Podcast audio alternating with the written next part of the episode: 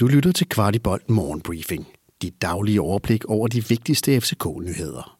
Dagens vært er Kasper Larsen. Tirsdag den 3. maj. Vi starter med den positive fortælling om vores dygtige U17 og U19-hold. I weekenden var begge hold i kamp på hjemmebane, og det resulterede i 2 sejre.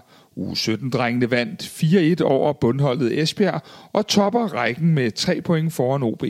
Og netop de to mødes på lørdag i Odense til det, der ligner en direkte duel om guldet. Det bliver med statsgaranti en rigtig gyser. Vores U19-hold slog også Esbjerg med 3-2 og er nu uhyre tæt på titlen. Det skal gå mere end almindeligt galt for, at vi ikke kan kalde os danske mestre i U19-rækken. Det er jo en vigtig titel for klubben i bestræbelserne på at blive en mere betydende medspiller i U-regi. Så skete det endelig. Andreas Cornelius blev i weekenden tyrkisk mester sammen med resten af holdkammeraterne i Trabzonspor. Det resulterede i en kæmpe fest og med en yderst entusiastisk fanskare. Cornelius scorede, nærmest vanen tro, et mål i 2-2-kampen, for det var altså nok til at sikre titlen. Cornelius er nu også på en delt førsteplads på topscorerlisten. En flot præstation af spilleren. De fleste af os FCK-fans nok drømmer om en dag igen trækker i den hvide trøje. Og så til kampen mod FC Midtjylland fra i søndags. Jeg tror, vi var mange fans, hvor tiden stod stille et kort øjeblik, da Nicolai Boilesen spillede bolden tilbage til Camille Gabarre i første halvleg mod FC Midtjylland. Boile udtaler, at det simpelthen var den dårligste tilbagelægning i karrieren. Han udtaler videre, Camille har allerede fået kys og kram, men jeg er virkelig taknemmelig over hans hurtige reaktion på situationen.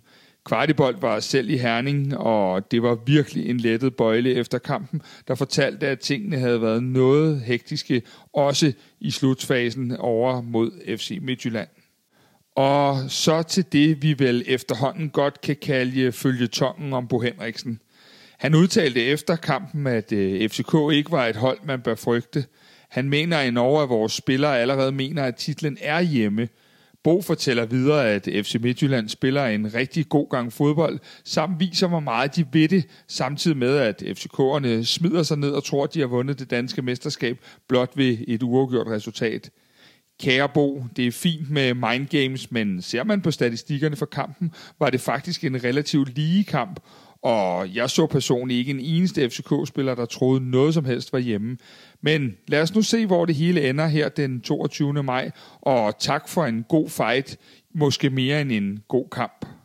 Og netop i forlængelse af de ord fra Bo Henriksen blev Jes Torp forelagt, hvordan hele guldstriden nu står. Han fortæller, at tingene egentlig er status quo, og at der mangler 4 svære kampe endnu. Vi har både været 5-6 point bagud, vi har også været 9 point foran. De ting kommer hele tiden til at flytte sig, og intet er afgjort. Personligt tror vi her på Kvartibolt, at det hele kommer til at skramle og bøvle lidt frem til den sidste runde, men at det også er nu, vi skal stå sammen og få sikret, at vi har alle de sidste procenter, der er mulige for at vippe det over til vores side. FCK fik i øvrigt deres 16. clean sheet, og det kan i sidste ende være, guld værd. Kvartibolt var som bekendt i Herning i går og lavede lige efter kampen en lidt anderledes nedtakt, hvor vi faktisk optog lige ude foran MCH Arena, imens spillerne gjorde klar til at tage tilbage til København. Jeg smider et link i shownoterne til udsendelsen, så gå ind og hør den lidt anderledes og sjove udsendelse omkring nedtakten og højdepunkterne og i det hele taget kampen over for MCH Arena. Og så til en spiller, der ikke spillede, eller sågar var i truppen i går, nemlig Rooney. Han var valgt fra efter et lille formdyk de seneste kampe. Det var faktisk første gang i 2022, at Rooney ikke var i kamptruppen.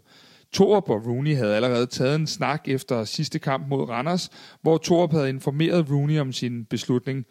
Torp fortæller, vi skal huske, at han kun er 16 år, og vi også har et ansvar i at få passet på ham.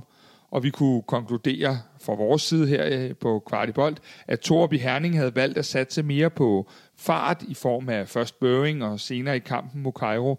Men der skal ikke herske tvivl om, at Rooney nok skal komme tilbage igen, og vi tror personligt sagtens, at han allerede kunne være at finde i derbytruppen til næste søndags kamp mod Brøndby. Du har lyttet til Kvartibolt Morgenbriefing. Vi er tilbage igen i morgen tidlig med byens bedste overblik over FCK-nyheder. Vi er meget interesserede i at vide, hvad du synes om vores morgenbriefing, og hvad vi kan gøre for at gøre den endnu bedre.